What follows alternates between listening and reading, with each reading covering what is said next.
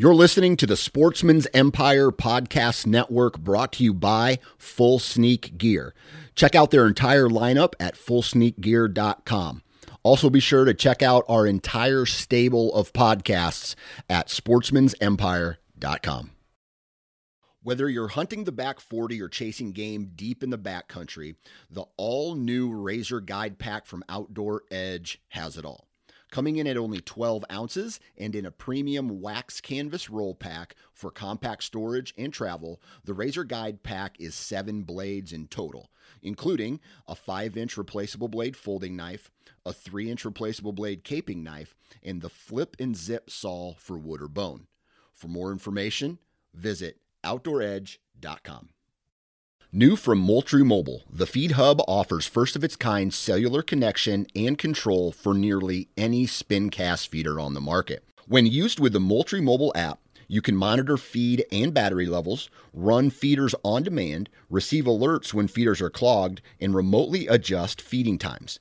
The Feed Hub is ideal for anyone who maintains feeders. Remove the guesswork and save time by planning feeder maintenance before you drive to your hunting property. For more information, visit moultriemobile.com.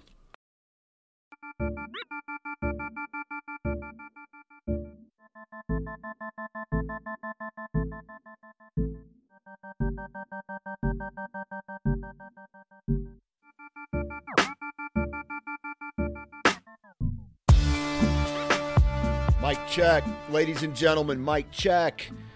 It is Friday, and I, uh, we got a holiday weekend coming up, and I feel that there's only one person I want to talk to about uh, for a holiday weekend, and that's Tony Peterson. I don't even remember what we talked about today. Oh, we talked about uh, what did we talk about? We talked about the upcoming season. We talked about him gaining access to a new property. We talked about a whole bunch of fun stuff. Uh, you know what it's like when uh, we get together, and those usually turn out to be really good episodes. Sometimes we cover some hard hitting deer hunting topics, and other times we we talk about hard hitting 1980s movies. So so there's a little bit of all that, but I have a really big announcement to to make. This might blow some of your minds, right? I bought a 2013 Sweetwater pontoon boat. I know you, you guys should be impressed with that. I drove an hour and a half today uh, up and I bought it. And the, that's the transition into what I really wanted to talk about how I feel that women are really good at manipulating you to do something that maybe you didn't you didn't want to do or that you you you don't want to do or you didn't want to do and all of a sudden you're like holy cow what happened? How did this how did this all happen? And it, they're brainwashing us through i don't know what but they're brainwashing us somehow. And here's here's why i say that.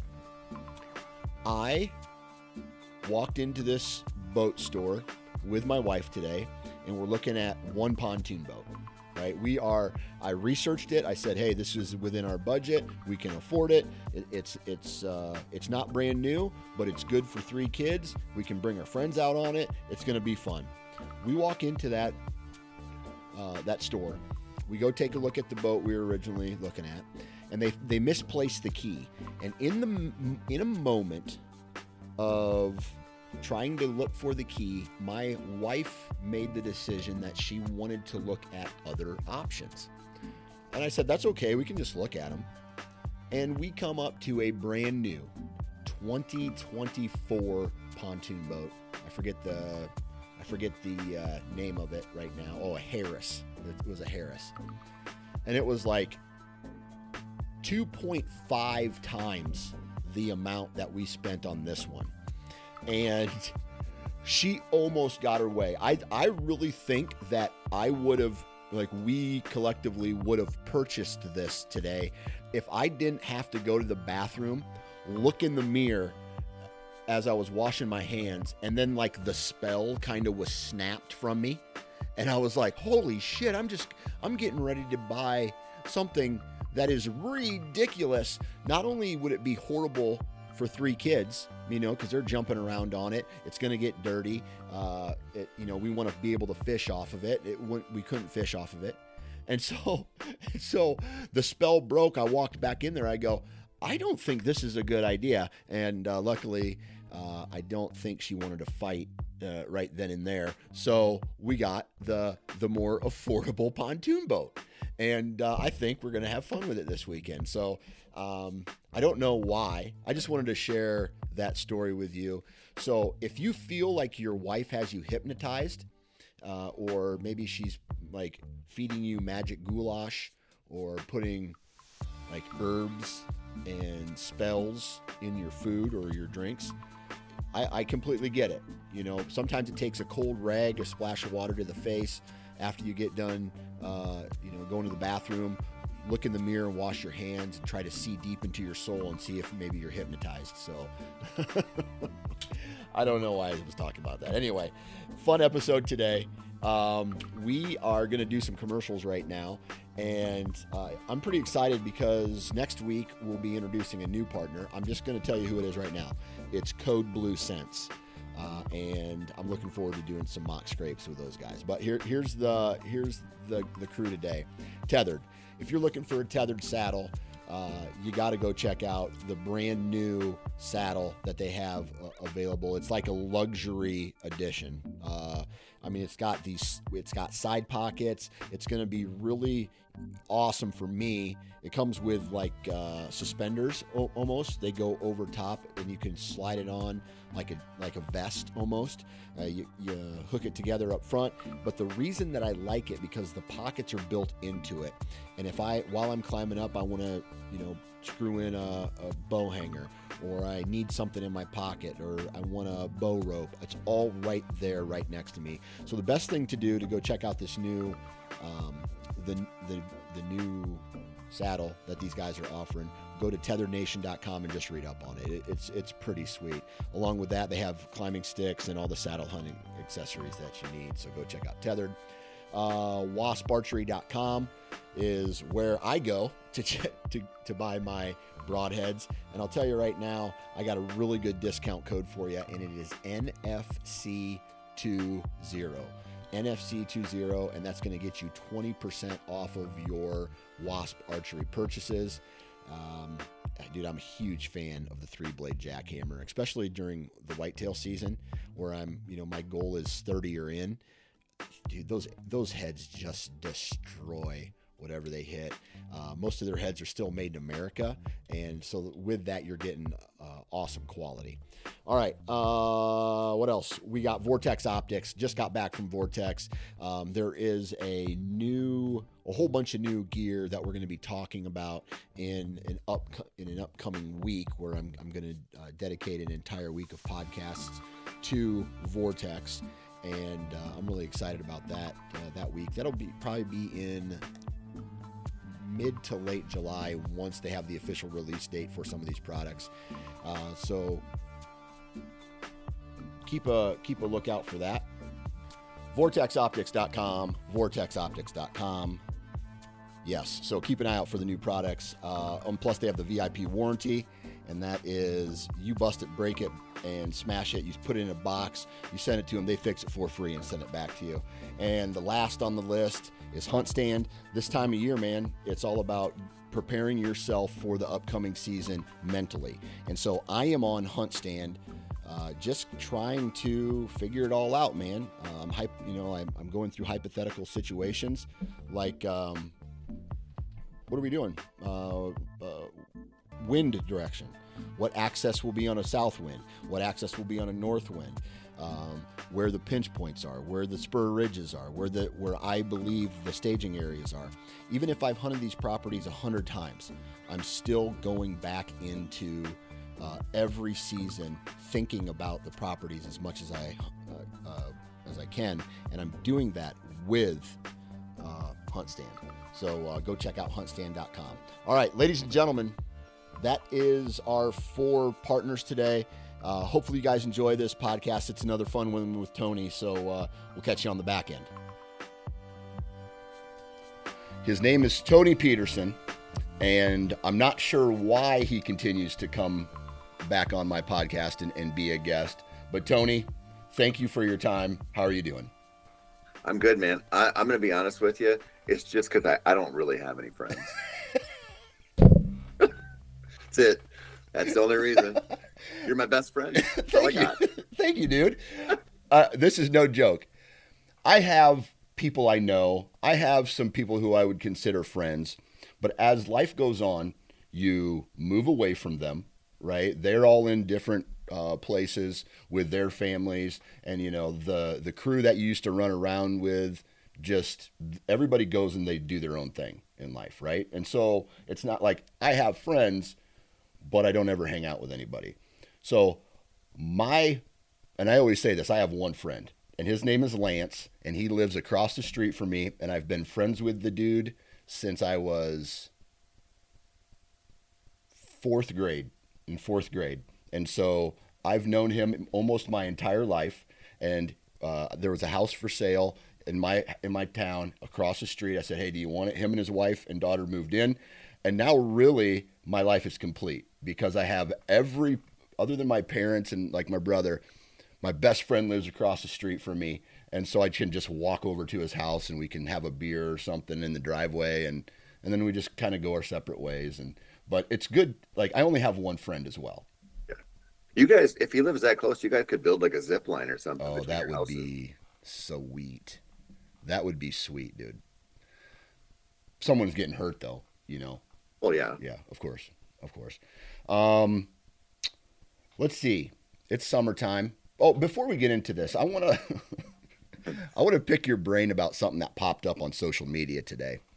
And I'm not going to say any names, and I'm not going to, I'm just going to throw a scenario out there for you. And I want you to tell me what your thoughts are on this. Okay. There is a hunter who has been charged for violating a wild game law. Okay.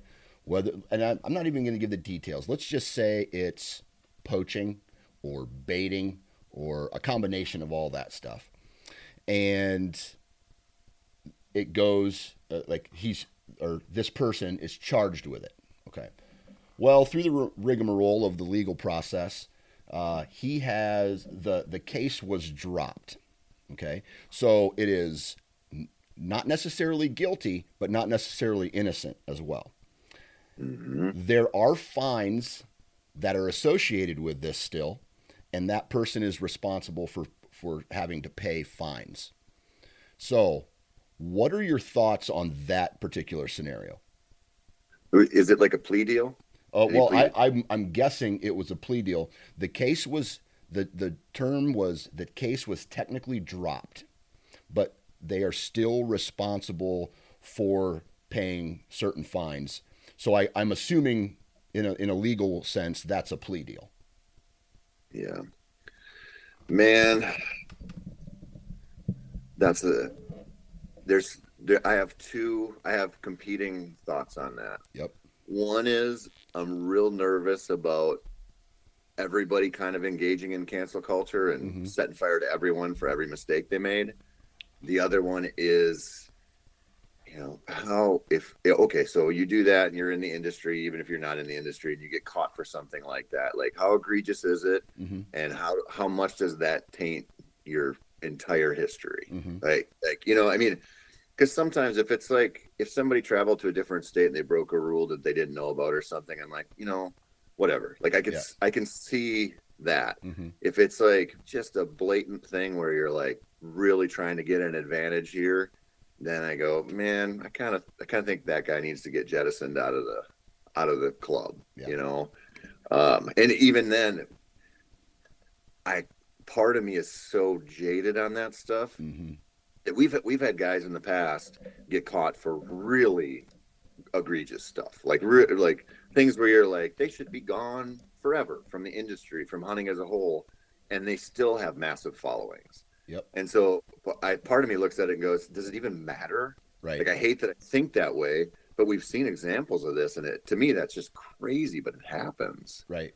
Right. In this world, and I'll, I'll share this uh, in this world we live in, it's absolutely crazy. Okay. Do you know who Ja Morant is? Yeah. He's that uh, basketball player, stud basketball player. Yeah. But now He's got an affinity toward handguns. he like he must be a Second Amendment supporter because he's flashing he's flashing guns all over the internet, right? And so that's the big talk talking point on sports radio right now. So I and I, I hear that and I go, oh, dude, this you got to remove this guy from the limelight, right? You got to set him down and say, hey, man, guns are you know you can't be flashing guns on social media, especially in your in like it, the way he's doing it, you know, like a rap song's on, he's going, "Hey, check the," you know, like flashing the gun. So then I go to pick my son up from basketball camp one day. And what is the the overwhelming, and I don't mean just by a little, I mean by a lot, the overwhelming jersey that kids are wearing by a long shot was the Memphis Grizzly Ja Morant. Okay? And so this leads me down the path of number one, the kids obviously don't care, right? The kids know who this guy is. And number two, the parents are either clueless or they don't care either, right? And so that's this world is people can do crazy dumb shit and and really nobody cares. Like no nobody I, I doubt his jersey sales have suffered because of these these things that he's doing. might have gone the other way. He might be Exactly. selling them. Yeah. Yeah. Absolutely. That, uh, yeah, I don't know. I, it is so hard for me to imagine a world where you have NBA superstar kind of money hmm and you need to be doing that. Like, Yeah. do you not have a handler or something who's like, listen, man, just don't put it on Yeah. social media, Yeah. or you know, don't be in a situation where somebody's going to film it and throw it up there. But Yeah. I don't. That's mean- a different world. I, I- I was watching a documentary on I think it was Motley Crue, and they literally had guys that would have backpacks full of drugs. Like they would never carry the drugs. Their their guy that they hired, so j- basically just a drug mule, would wear a backpack with all the drugs in it, and that way, if if he got busted, he's going to jail, and they're not they're not getting touched. Yeah. So I uh I'm not going to say this on this show. I'll tell you afterwards. Remind me I heard a story like that out of the hunting industry that that uh blew my mind from uh but I'm not going to say it on here. I don't I, I've had to pay for one lawyer in my life, and it was three hundred ninety-five dollars an hour. So I don't want to do it again. But I'll tell you well, just know that those those types of people are in all industries, right? Yeah. So, okay. Um, let's see here. What are we going to talk about today? Any any anything? uh, I hear here's this deal. Smallmouth bass. Have you been catching them lately? Oh, buddy. Oh, so, buddy. Not lately. Uh, I actually filmed a, a fishing show for Meat Eater in the beginning of June with Yeah. Andy May. Andy uh, May fishes. Yep, uh, catching smallies and largemouth, and we freaking waylaid them. Yeah. I mean, it was, we just we hit it so well, and it was so much fun. yeah. Yeah, I love. Uh, were they schooled up? Um, well, they were just all up shallow. Mhm. You know, it was it was a weird deal. Um, I don't think they were on beds because I found a bunch of empty beds, but they were still shallow. Yeah. and it was just a top water fest. I mean, they were just chewing, and it Yeah. was it was real fun. I caught I I caught the biggest smallmouth I've ever seen in my life. I mean, we we did it. It was just fun. How big was it? Just under twenty three inches. Okay. Did you weigh him? I didn't, uh, but it was. I mean, everybody I show the picture to, they're like, that fish has to be over seven pounds. And I, you know, that frame of reference, I've caught a few that were twenty, like legit twenty Mhm. and we've weighed some of them, and they've been six ish. Mm-hmm. Uh, so I don't, I don't know what this one was, but it was. I'll send you a pic. It, Yeah. it was, you know, and it was on film on top water, just cool. Yeah, man. I think you know how everybody has a fishing goal. Uh, you know, like for some in the bass fishing community, the ten pound bat like largemouth is like a dream fish for a lot of people. My my father-in-law, he's caught one, maybe two in 50 years. Not and that not not on the river because river fish don't get that big, but in farm ponds and lakes, he's caught two well, probably more than 50 years of fishing. Anyway, two uh, 10 pounders his whole life. And so I think it would be like a dream to catch like a seven or eight pound uh, smallie. Like that would be, or, or, yeah, that or just like a gigantic muskie. Yeah. It's, uh, I mean, getting getting to the seven pound range this far north on anything is, I mean, yeah, you know, it, it's wild. Like a legit seven pound smallie. I mean, when you see, you know, like Lake Mille Lacs when they have a tournament there, I mean, they'll be the winner will have a limit of five pounders, maybe even multiple days. Yeah. But you won't see a seven pounder weighed in. Yeah. And you know, they're the best of the best. I mean, it's mm. just so rare, but they're out there. You know, I mean, if you get to the Great Lakes, you, you have a chance at that, you know, but it's that's a different thing than finding that double digit largemouth. There's Yeah. so many more options for that just generally because they're, you know, they live in a lot more places. But Yeah. yeah, they're freaking cool, man. Yeah. What else is on the agenda this summer? You know what? I have have a new spot to hunt here by my house that I just got permission on. Yeah, buddy. So I'm going to start digging into that and I'm almost to the point where I'm really going to start glassing heavy and mm-hmm. I got I got some bear tags we're going to work on this September, so I'm I'm like I I'm going to enjoy about the next 2 weeks of kind of not doing a bunch of work in the woods and then it's going to be off to the races and I'll be fishing way less and scouting way more. Yeah. That's uh that property that you picked up. How big is it? It's 25 acres. 25 acres. Okay. So it won't take too terribly long to Are you going to run do a, a summer run through of it, scout it?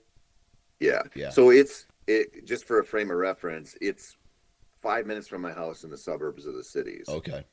And so it's uh I know 25 acres doesn't sound like that much, but here that's like a Oh, yeah. good pickup. Yeah. You know, and it's I've only looked at it. I've been in the guy's driveway because my my daughters are friends with his daughter, and so I've only seen it in person from his driveway, and then Yeah. looked at it. You know, e scouted it, but a lot of the stuff here is like how close is this line to somebody else's house Mhm. or how close is this and then you know like okay is there's a it borders a sod farm is there are there any vegetables planted in there and so you're kind of like yeah you walk it but you're standing on fence lines glassing you know outside the property to see like what are you going to be dealing with like does this neighbor have dogs or because you know a lot of those properties there you know somebody might have like five acres at their house or seven acres Right. and then you're like okay do they have tree stands in there Mhm.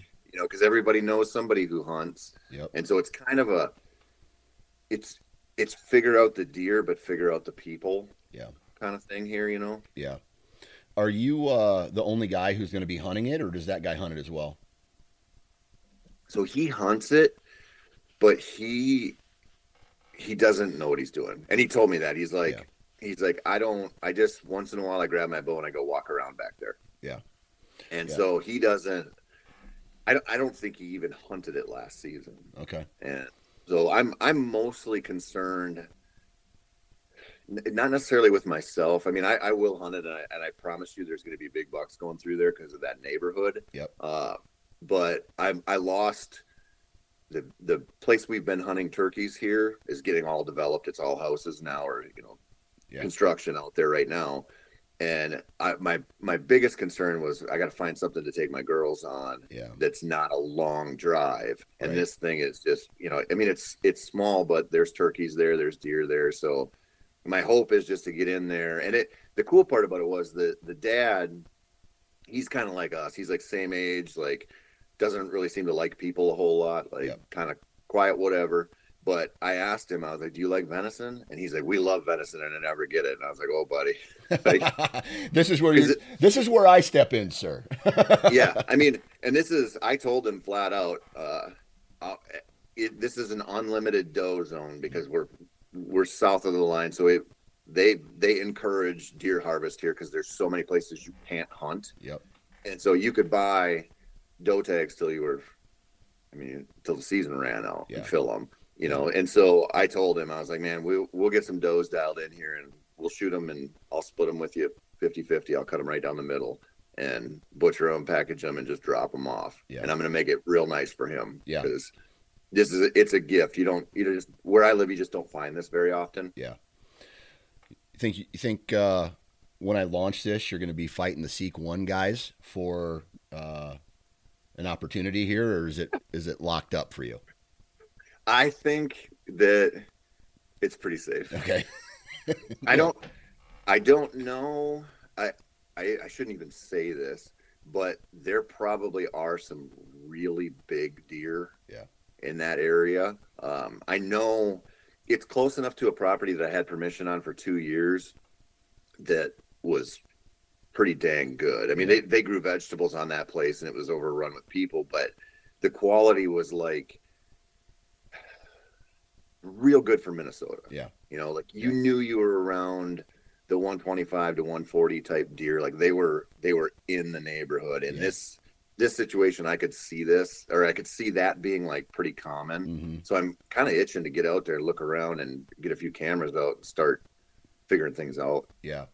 So I just got a. Uh, I, I just recorded a podcast with a guy from uh, Ohio uh, a couple weeks ago, and he's he was telling us the story of a buck, or he just got permission on a piece of property. Now it wasn't 25 acres; it was like I think 80 maybe. So it's a little bit bigger, but it was like a, a rectangle, a vertical rectangle, and everything surrounding it was a housing development. And so the the county or the city tried to step in and go uh, eminent domain. We're gonna we want to buy your property. Well, the guy went to court and he's and he he won. And so now it's just this in this neighborhood. It is a it's just like this perfect rectangle, and there was a 180 in it. And so um, he ended up not killing it. He found it dead. I think it got hit. He's thinking it got maybe hit by a car, but it just goes to show you that in in a environment like that, man, they can get like Yeah. they can just slip through the cracks, even with all those eyes. People just aren't paying attention. You know what I mean? Yeah. Oh, dude, it, they're they have so many sanctuaries. I mean, the biggest concern a lot of times is them getting hit by a car.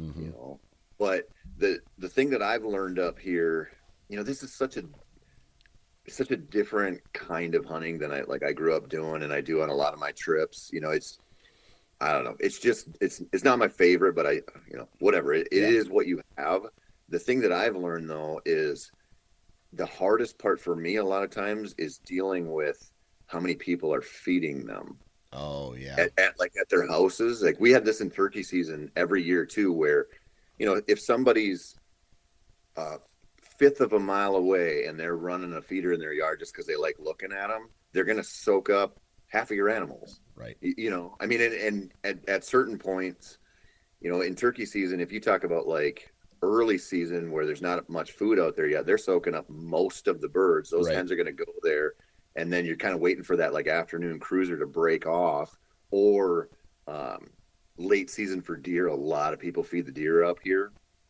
and so you might have a property that's pretty good in October or maybe November. And then all of a sudden you're like, I can't find a deer track on here because you're only working with 25 acres Right. and it turns out that three of the neighbors that are you know a quarter of a mile away are feeding them and those deer are, you're just you're like out of the game Yeah. Are is is baiting and feeding deer illegal in Minnesota, or if you're just feeding them, it's okay. so okay? these are just yeah these are just bird watchers they're feeding them you, Yeah. baiting is illegal Yeah. but it's it is it, i mean if you i don't know have you ever hunted a state where baiting is legal uh, Nebraska, but it, I guess it's okay in Nebraska. It's not. It's not illegal, or it's not legal, but they have a black and white rule in Nebraska, which is 200 yards. Yeah. You cannot hunt 200 yards within a mineral or uh, a feeder, right? Yeah. So I'm assuming that there are people there that use that rule, they'll put it 200 yards away and they have it measured out saying, hey, listen, I'm 220 yards from the, this feeder. They just so happen to be walking by me to get to it, right? So, yeah. but other than that, yeah. no. It's, uh, it's it, to me, it's like the hardest thing to overcome if you don't want to do it. Yeah.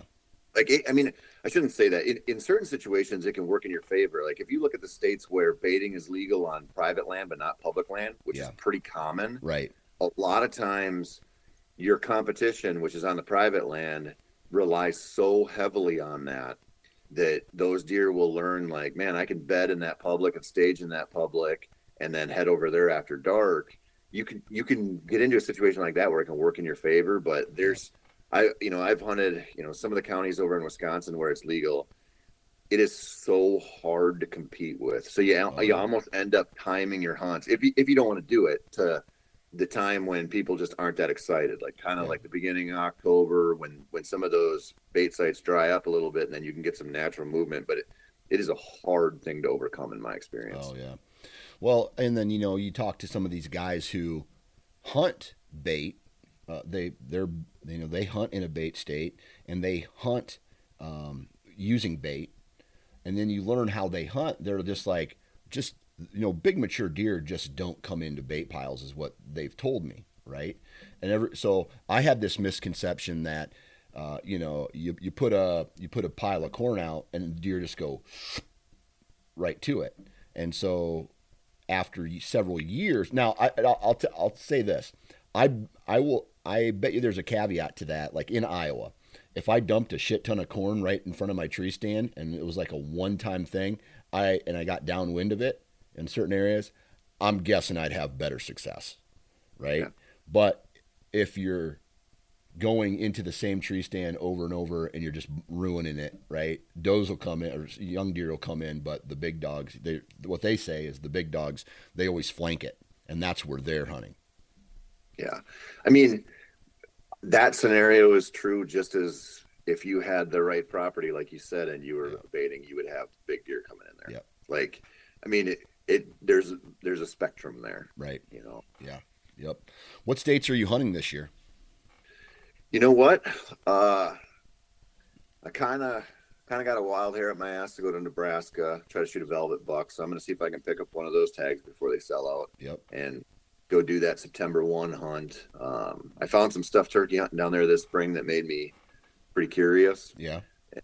So I'm going to go do, I, if I can get a tag, I'm going to go do that just right off the bat and yeah. see if I can kill a good one on public land. Yeah. And then, uh, you know, the Minnesota thing, of course, and then Wisconsin bears with my daughter, which I can't freaking wait for. Yeah. Um, and we'll do deer there too. We've, we've got some, a pretty good pretty good population over there. I didn't I didn't know how they were going to fare after this winter, but it was pretty solid. And then I think I'm going to do. Uh, I think I'm going to hunt North Dakota in an area that I I'm not really that familiar with. I want to try something new there. Yeah. Uh, I didn't draw Iowa. Yeah. Is that an over the, the North Dakota tag? Is that over the counter? Yeah, for whitetails. For whitetails. Yep. Okay. Yep.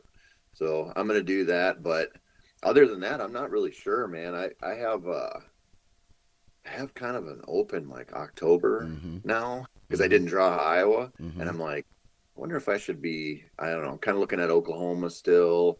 I'm not. Mm-hmm. I, I got. I have a window where I probably want to take advantage of it, but I'm not sure what I'm going to do. Yeah. If you do do Oklahoma, please let me know because I will go with you.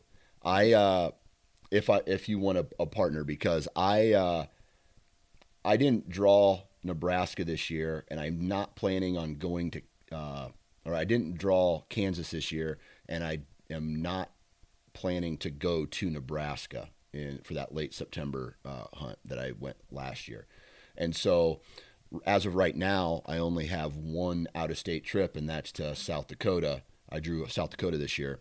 So, and I usually do that the second week in October. Mm-hmm. And uh, second or third week in October last year, I think I did it right in that mid middle of the month. I'd like to go out there and do that hunt like right before the shotgun season starts and watch like the mule deer start to rut. But it's just so hard to walk away from Iowa um, that time of year. But that just what I'm getting at here is I have openings as well. And so if mm-hmm. you do if you decide to go to Oklahoma, dude, let me know and I'll I'll say screw it and I'll go. Have you have you ever hunted there? No. Nope. Man, I, I like Oklahoma. Yeah. I don't I don't know what it is, man, but those people are my people. Yeah. like when I meet somebody in Oklahoma, like they're always super nice. Yep. And yeah, everybody hunts, so there's a lot of pressure, but it's just it's a cool state, man. You got you got a lot of deer. Yeah. You know, I mean, there are a lot of people that hunt, but you have a pretty high density of deer on public land, at least in most of the places I've been, and just it's an opportunity state, man. Yeah. I just I like it. Yeah, that's awesome. Yeah, I, I'm. I the more I I talk about it, the more I want to go. I mean, I have friends that live down there, or people I know that live down there, people that I know that live in uh, southern Kansas and hunt both northern Oklahoma and and southern Kansas, and you know, just like you you with Minnesota and Wisconsin, just you know, from the area standpoint. So, yeah, I want to I want to get out to Oklahoma at some point. I don't know why I don't do this. And I think a lot of it has to do with the timing of where I'm at in my life with three kids and really busy. But dude, I hunt or I live so close to, I'm only like two and a half hours or three hours from Minnesota. I'm three hours to getting into, you know, two, two to three hours from getting into southwestern Wisconsin. Um, an hour from Illinois, and I'm two hours from Missouri and I've never put any en- energy into those four other four states, and I don't know why. Because you live in Iowa. Yeah, that's part of it. That's part Nobody of it. leaves. I mean, there there's like a viable strategy around hunting close to states that nobody wants to leave. Yeah, You know, I mean, it's not it's not like a secret, but yeah, it you know if you look at most residents of Iowa, they're not going to Missouri to hunt. no, You know, I mean, Yeah. maybe turkeys, but Yeah. to leave there for whitetails is just not going to happen. yeah, and I think I think that would be like for me, that would be a, like a bonus hunt. And I do like a four four dayer, like a long weekend, like a Friday, Saturday, Sunday, Monday type hunt. Hunt it early October or you know I don't I think Missouri and Wisconsin they both open up in September, and so I could do I could do that as well. But I don't know, man. I I'm my mind for some reason when I think of out of state, I want to go to a place that's not like what I'm currently hunting, and I I just Yeah. tr- travel west for that. Yeah, I mean, I I get that. You know, I mean, it's it's crazy. You you could travel two hours east and be in the same kind of terrain, or you could travel eight hours west, ten hours west, and be in a vastly different experience. Yeah, yeah. I think that's what I'm looking for at some point too. Have you ever done the uh, January Arizona hunt at all? Man, I no, I have not. Yeah. I have done a stupid amount of research on different areas down there. Yeah. It's just so far. Yeah. And you know, by that time of the season, I'm like the the idea of driving 25 hours to get down there and do a you know a, a hunt like that, I'm just like I, I love the idea in September, hmm you know. I but I hate it in January. Yeah. Like by that time I'm like, do I really want to do this? But that's a cool opportunity. Yeah. And so I've had a couple guys, um, Marlon Holden. Do you know who he is? He's the uh, Uh, dude. The dude just slays. I mean, he's a mule deer hunter. He's a high country guy in Colorado uh, and other states. He's a desert guy uh, down in Arizona, and he goes. That's what he does. We're whitetail guys, and that's what he does. And so he goes to um, Arizona and he goes to Colorado. I uh, I don't know if he goes to Colorado every year, but he's hunted a lot of mule deer throughout the western part of the United States, and and the environments that he's in are are nuts. Like the desert, you know, the the big desert mule deer uh, down in Arizona, and he would like, I think he, he was watch. I don't know if it was him or another group of people who were recording because some of those units are right uh, along the U.S. Mexico border. he was yep. he was recording through a spotting scope for I think maybe two or three dudes running across the desert, and then behind them, like a half a mile, are border patrol agents, and they let a dog out of their vehicle, and you can just the video is just watching this dog full sprint close in on these guys and take one down, and by that time they, the other people show up and they they all get arrested, and so uh, like it's like I don't I, I, can't comprehend having to think about that. Like some guys go to Wyoming or Montana and they have to think about grizzly bears. But, yep. but I, I could never like think about, oh, there's some, ille- we might run into some illegal immigrants out here. Dude, that it, Eddie Claypool has a bunch of stories about that or encounters, and yeah. it's it's a wild situation down there between yeah. just who you might encounter and what you might see and then the other aspect of that is all the trash that really? gets left behind oh yeah it's it's nasty oh my god you know? i mean you got to imagine if you're walking up you know and you finish your jug of water you're not going to just carry an empty jug around you're just going to yeah. chuck it you know but yeah. yeah i've never i've never done that it's an it's an interesting opportunity. Mm-hmm. And it's mm-hmm. it sounds like it's getting a little tougher to get tags down there now. Um, I think they tighten things up a little bit. Yeah. But it's that would be cool. Yeah. Because I, I, thought that for the most part that used to be an over the counter tag. Yeah. Uh, so. Yeah. Well, that's I mean that's the situation where, you know, the Arizona Game and Fish were they were paying influencers to come down there and do hunts mm-hmm. and highlight it. I mean that's why for a while I, I couldn't figure it out. I kept getting these invites to go to Arizona, mm-hmm. and I'm like, why do why do all these people who've never invited me anywhere all of a sudden they're like, hey, you want to go to Arizona with us? And then it found out that it was one of those deals like the kind of like the hunting public guys get sometimes in different states where you're promoting the hunting of the state. Mm-hmm. So it got real popular. I mean, it, mm-hmm. it, ended up on everybody's radar, and now they're tightening things up. Uh, what, what do you think? What do you think goes through the mind of the Department of Natural Resources, like the marketing uh, people, because I've met, um, I've who did man, what state was it? I think it might have been Tennessee. It might have been Tennessee, and she's like, there was a direct result in tag sales when we paid. I don't know if it was Tennessee, but I met this girl. She's like, there was a direct influence of tag sales when we had like THP come to our state and they documented all of this stuff. And so what are your what are your thoughts on that scenario? My thoughts on it and I've I've known about it a long time mm-hmm. have been I'm pretty uneasy with it. Yeah. Because you know where it's going to go and now we're here. So yep. you knew it's the same thing. I mean, the first time I drew an Iowa tag, uh, it was 2009, and so you know I drew, and then it was wait three four years or whatever the time frame was back then. Mm-hmm. And I remember talking to somebody about the governor's tags that everybody talks yes. about. Yeah. And he's like, you could definitely get one being in the industry.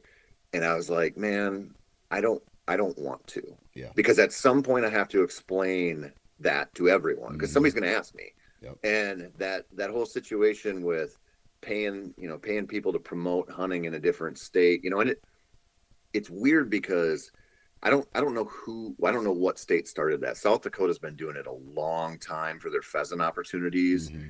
and you know nebraska did it to compete with them and then you see i know some of the southern states did it for their big game i just it makes me uneasy man. Like we don't now it, you know the cat's out of the bag whatever but mm-hmm. we don't need it. Yeah. Like it, it's just unnecessary and it's like there's there's plenty of information out there. So I, I think it's better to just be kind of real vague about where you're hunting and yeah. not not go that route. But i get i mean i get why those guys did it. Like yeah. i understand. They're getting paid and the you know state game agencies are like we want more people to come here and hunt and then it works yeah and now the tags get tightened up and that sucks yeah i i understand why you would want to market it for financial reasons right? But for me, I look at it as almost a slap in the face to the resident, right?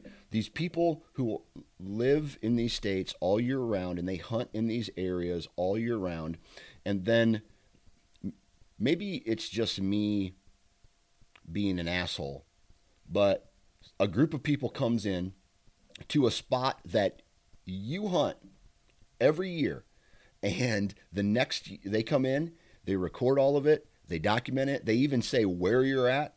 And then the next year, there's 10 other guys there, quadruple the amount of the people who went there.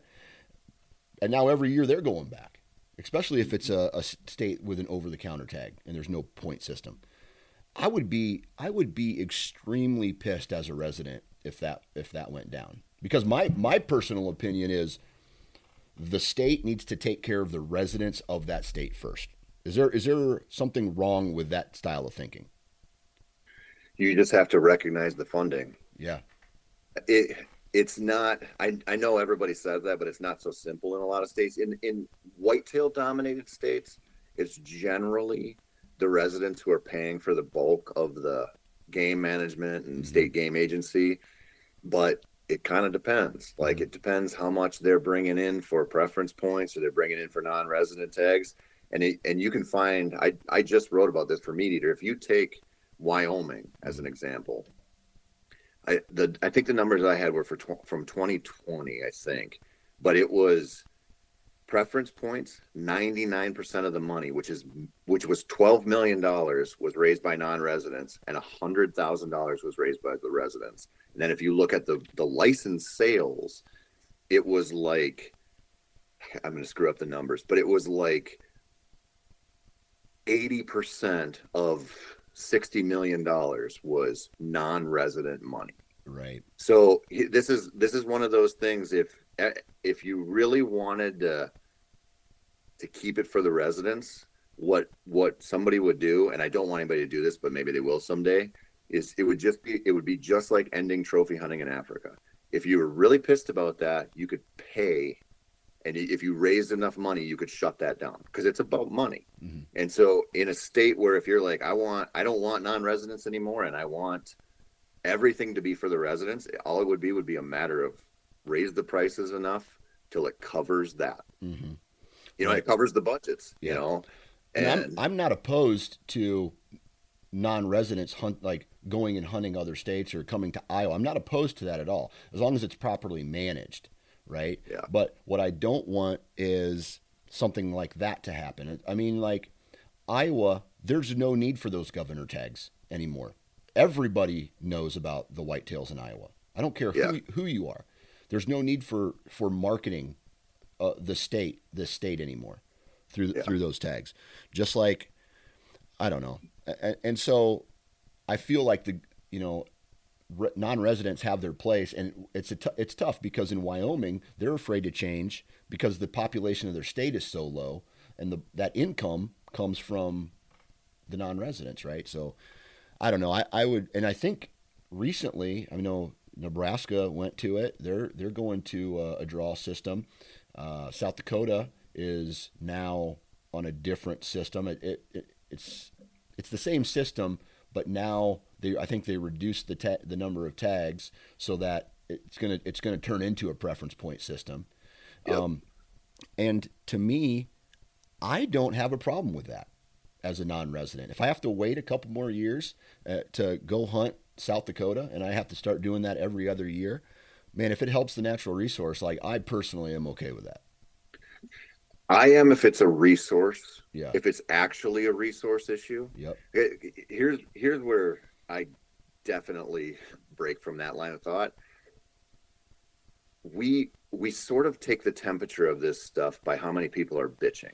Right. And if you look at I, Colorado elk is the best example if you listen to people talk about Colorado elk, over the counter elk, I'm talking, not drawn a primo unit, it's almost universally it sucks. It's not worth going. It you know there's too many people. All the elk are pushed off the mountain, and then you go hunt Colorado public land elk in an over the counter unit, and it's like you have great opportunities there. Yeah. Like anybody who says you can't find elk there. And so I always I get real nervous about this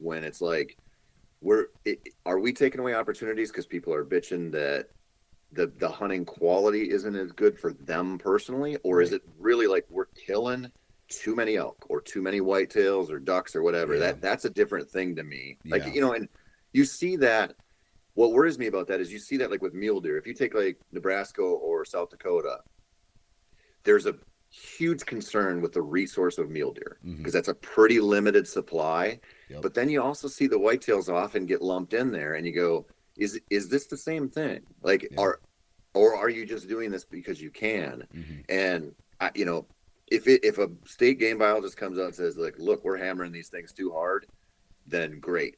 But if it's just like, man, you know, people are kind of complaining that it's not as easy as it used to be, that that makes me nervous because there's no end to that. Like, there's no way to measure that. It's not a game population. You know, it's not a harvest statistic. Okay. All right. Um, so moving on to kind of the the next thing, um, you you don't you don't really run a ton of trail cameras, do you? Not not really. Not really. compared to a lot of people. Okay. So on that 25 acre property, are you thinking uh, because the kids are involved and because uh, it's a brand new property, or are you thinking trail cameras are going to be in play there? Big time. Yeah. Yeah. Yeah. Yeah. I'll, I'll you know, I mean, I shouldn't say big time. I'll run a couple because I have no idea what lives there and what moves through. Yeah. So, Okay. Um, what is? Let's see here. Um, what is your overall like trail camera strategy, if if you have one? And when you go and hunt public, do you ever use trail cameras on public? Um, I almost never use trail cameras on public. Okay. Um, part of that is because a lot of the places I hunt, you can't. And part of it is a lot of the places I'm traveling to, if I have four or five days, it wouldn't do me any good.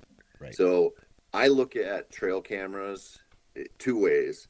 Like over in Wisconsin, where I take my girls, Mhm. I'm literally just monitoring some spots to see if are the de- are deer There. like any deer coming in consistently. So it's you know it's a couple hours to get over there. Like I want to make sure that they're going to be in the game. Mhm. But f- for myself, it's always just to answer a question. Yeah. Like I find a fence crossing or something, or you know this property that I just got permission on. There's nothing to glass. Yeah. Like there's no way to just like get there and watch anything. So I have no idea how many deer live there. I have no idea what the you know the size of the bucks are or how many does might be going through there.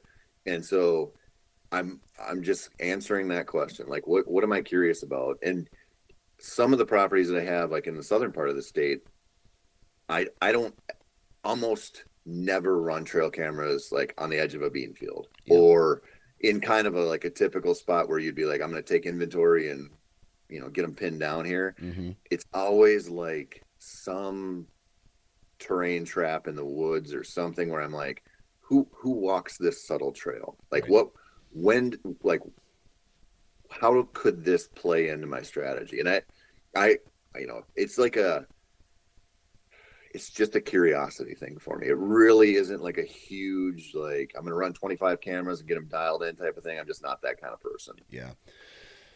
Yeah, man. I, I tell you what, I, I think for me, I really, I, I just really like trail cameras. And I, I think it's more of, I just like looking at pictures of deer, right? Especially if it's a, a big mature buck. Does it help for me? Do I base a lot of my decision making based off the, the data that I get from those trail cameras? Absolutely. But if someone said to me, all right, trail cameras are now outlawed in Iowa, nobody can use them anymore, I don't think I would be too terribly disappointed.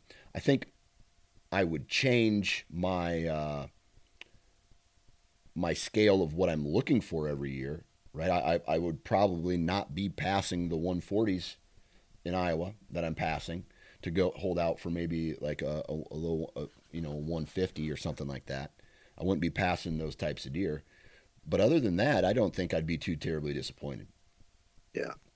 I mean, eh, what you said there is so true. Mhm. It a lot of times it's just fun. It's fun. Like- yeah. It's just a it's just like an add-on part of you know preseason and the season where it's just it's like a it's we give it too much credit for helping us kill deer a lot of times, Mhm. but just for enhancing the experience, they're pretty sweet. Yeah, absolutely. Absolutely. So, one thing that I am excited about this year is I got one of those systems, um, uh, Cuddeback Link system. Hmm And so you put one where you get cell service, and then you can daisy chain them. And so in the in, in my main Iowa farm, there is no cell service in the river bottom. Okay, or the, the creek bottom. You can't. It's it's high all around, and you can't. You just can't get cell service down there. So I would only check a couple of those trail cameras twice an entire year, not just the season, just the entire year. Once in March, and then once maybe in September, right before the season started. But then they'd just ride out the entire year. Batteries would die, and then I'd, I'd go back and get them. But now I'm excited to see more of a, I don't know, more of a real time. It's not going to really affect my hunting just because I'm still multiple hours away from these properties. But I, I just, I would be nice to know what's moving through there at, at more real time. On the other corner of my mouth, I say cell cams are ch- for cheaters. Dude, I know it, it's uh, you know, not not only do we have cell cameras now, and they're kind of the standard, just about, Yep, but you have cameras with live feed live feed. Yeah, capabilities, which is freaking bananas. yeah, security camera type technology where you can log on, like a ring door system on your Mhm. door. You can go like, "Who's at my front door right now?" And the the moment, and I'm I bet you they're coming. The secure the the trail cameras that you can pivot right or left and scan a food plot or scan it- it's it's coming. It's coming. Well, there there was a camera. I don't remember who. It might have been a Wild Game Innovations camera, but there was one that had multiple lenses on it. Oh yeah, 360. You put it in the Oh, middle yeah, of a food yeah. plot. It's a 360 deal. Yeah. So yeah, no, we're not that far away. I I mean, I think in maybe ten years, twelve years, you're gonna see these manufacturers will be selling like, here's an Iowa compliant camera. Mhm. Here's a you know Texas compliant camera. Here's a whatever because these rules. I mean, I I think the cell camera thing is. I I think the clock is ticking on that in a lot of states. You think Like, it's I think it's going bye bye? I think it's very likely. Yeah. Yeah. And and you know, I don't know. Again, I'm like, is it a resource issue Mhm. or is it just a, like a public perception issue? You know, what is it? Because, but the problem is, is you're going to have people who are going to, you know, they're going to film a TikTok or something where they're like, I'm sitting here in my office and look at this, the buck's in the food plot, and they're going to grab their rifle and they're going to film themselves walking out there. Oh, people have already done that. They've already done that. I saw it this last year. Hey, I was packing for a trip. Buck showed up on trail camera. She she ran out, grabbed her rifle, ran out to the food plot, shot him dead. I don't like. I, a I don't like that. I wonder if she got a visit from a CO. Because I mean, I- there's so many states that would be illegal. Yeah. Yeah, but I, I don't know. I guess I don't know where she was. But yeah. Oh, so then people see that and they go, like, how is the how, like? How are we still hunting? talking fair chase here? Like, Yeah, man, I don't know. Like, I just can't wait for me to start making enough money or pivot in. Like, don't get me wrong, I love doing all this, but I just want to like just step away from it and just Yeah. shut it off and just go black and watch and just go do me without worrying about any of this other stuff. I don't know. yeah, yeah. I mean, it, we just, I don't know. And it, uh, dude, we're all guilty of this, but we Yeah. just can't help ourselves. Yeah. you know the technology comes along and it's just fun i mean and cell cameras man they're so fun Oh, like yeah. it's you know it's so fun to log in there and check that check that app and see those pictures hmm and i mean it, you know the one thing that could happen that i would say is well what i would hope would happen is they would they would regulate like in incrementally and be Mhm. like you can't get instant photos so somebody would come out with a camera that will only send you photos once a week or once Yeah. every three days or something but what'll happen is just a wholesale ban Yep.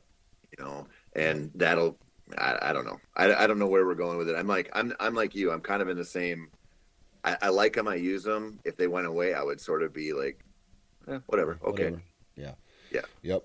I gotcha. Um, crossbow. Like, are you thinking about shooting a crossbow ever? Uh, no. Okay. Why, do you hear a rumor about me or what?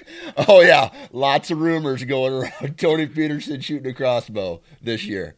I heard the No, I heard uh, the checks came in, and you're Oh, like, yeah. ah, the, that, that's hard to turn down that money. got one of those. I got another ivory back scratcher here from that crossbow royalty. uh, no, you know, I was uh, when the when the when the crossbow thing started burning pretty hot. Mm-hmm. You know, which has been going on a while now. I mean, Yeah. we're probably 15 years into this thing, or maybe longer. Yeah, I was like, this is a bad idea. You know, I was like typical. I don't want them. You know, I don't. I don't think they belong here. And now again, you know, my daughters use one.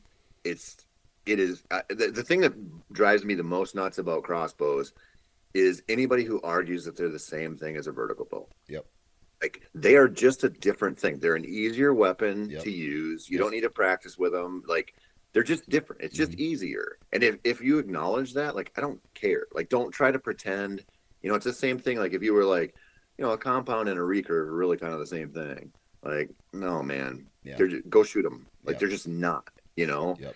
And so, I'm I was like adamantly anti crossbow, and then I was like, uh, I don't know if I have the energy to care mm-hmm. as much anymore. And now I just look at it and go, it's just coming anyway. right. Like everybody, every state out there is going to have them, I think, eventually. You know, I mean, I think more than half of the states already have full inclusion. So it's like, I don't know. What are you going to do? Yeah. Yeah. All right, we're gonna wrap it up here, and I want to know. It's summertime, and I played this on one of the last uh, episodes. It's a game called My Favorite Thing Is. All right, and so my my uh, we talked. I'm going to use this for an example. My favorite thing about the the whitetail rut is when you're sitting in a, a tree stand. It's a crisp, no wind, frost on the ground, cold morning. You know, you, you can see your breath. The sun's coming up. It's, it's so quiet, and all you can hear is. You turn around, and there's a buck coming right towards you. That is one of my favorite things about the rut and hunting deer. But now, I want to narrow it down to summertime. What is one of your favorite things about summertime? Oh man, the, how visible they are. Yeah. My my favorite. Uh, I, love using a spotting scope and watching bachelor groups. Yeah. So one of my favorite things is how visible they are in the Mhm. summer. I just you don't you don't get a chance to watch mature bucks very often, and the summer is your time. Yeah. I love that. Yeah. What about non deer hunting related favorite things? Fishing. Fishing. Period. Period. I Just- like fishing. Period. I do, man. It, uh, trout, bass, whatever. But I just love, I love that there are so many different options to fish Mhm. in the summer. Yeah. Like you can you can go to the stream and drown worms with your kids, or you can go get real serious on some big water for whatever you want to fish. I just uh, all of it, just fishing. Yep. Yep, that's awesome, man. Uh, Tony, man, thanks again for hopping on. I appreciate this. You know, I think our contract, like, I have enough stuff to blackmail you, and I promised you like a couple years, and then I'd let you go. But, but I enjoy having you on the podcast, man, and uh, have fun the rest of this summer. And uh, let's touch base again when the season starts. Definitely. Thanks, buddy.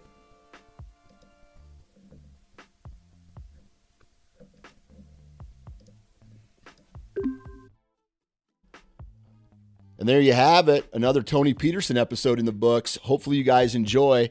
Uh, I love you all. I hope all of you have an extremely active and happy 4th of July where we get to celebrate one of the, the greatest countries in the world uh, where freedom is. I mean, you go to any other country, man, and you see how they live, and then you see how we live. We got it really good over here. Sometimes almost too good. And so, uh, uh, just think about that this weekend. You know, hang with your friends, um, fighting, uh, hang with your friends, blasting off fireworks. You know, eat until you're full, drink until you're drunk. All that stuff ha- happens because of 300 some years of people fighting for this country to be the way it is and defending our right to live in this world of freedom. And so, uh, yeah, just take that into consideration this weekend. Huge shout out to Tethrd, Wasp, Vortex, Hunt Stand, The Woodman's Pal, and Huntworth. Please uh, go out and support the companies that support this podcast. And last but not least, good vibes in, my friends. Good vibes out. And we'll talk to you next time.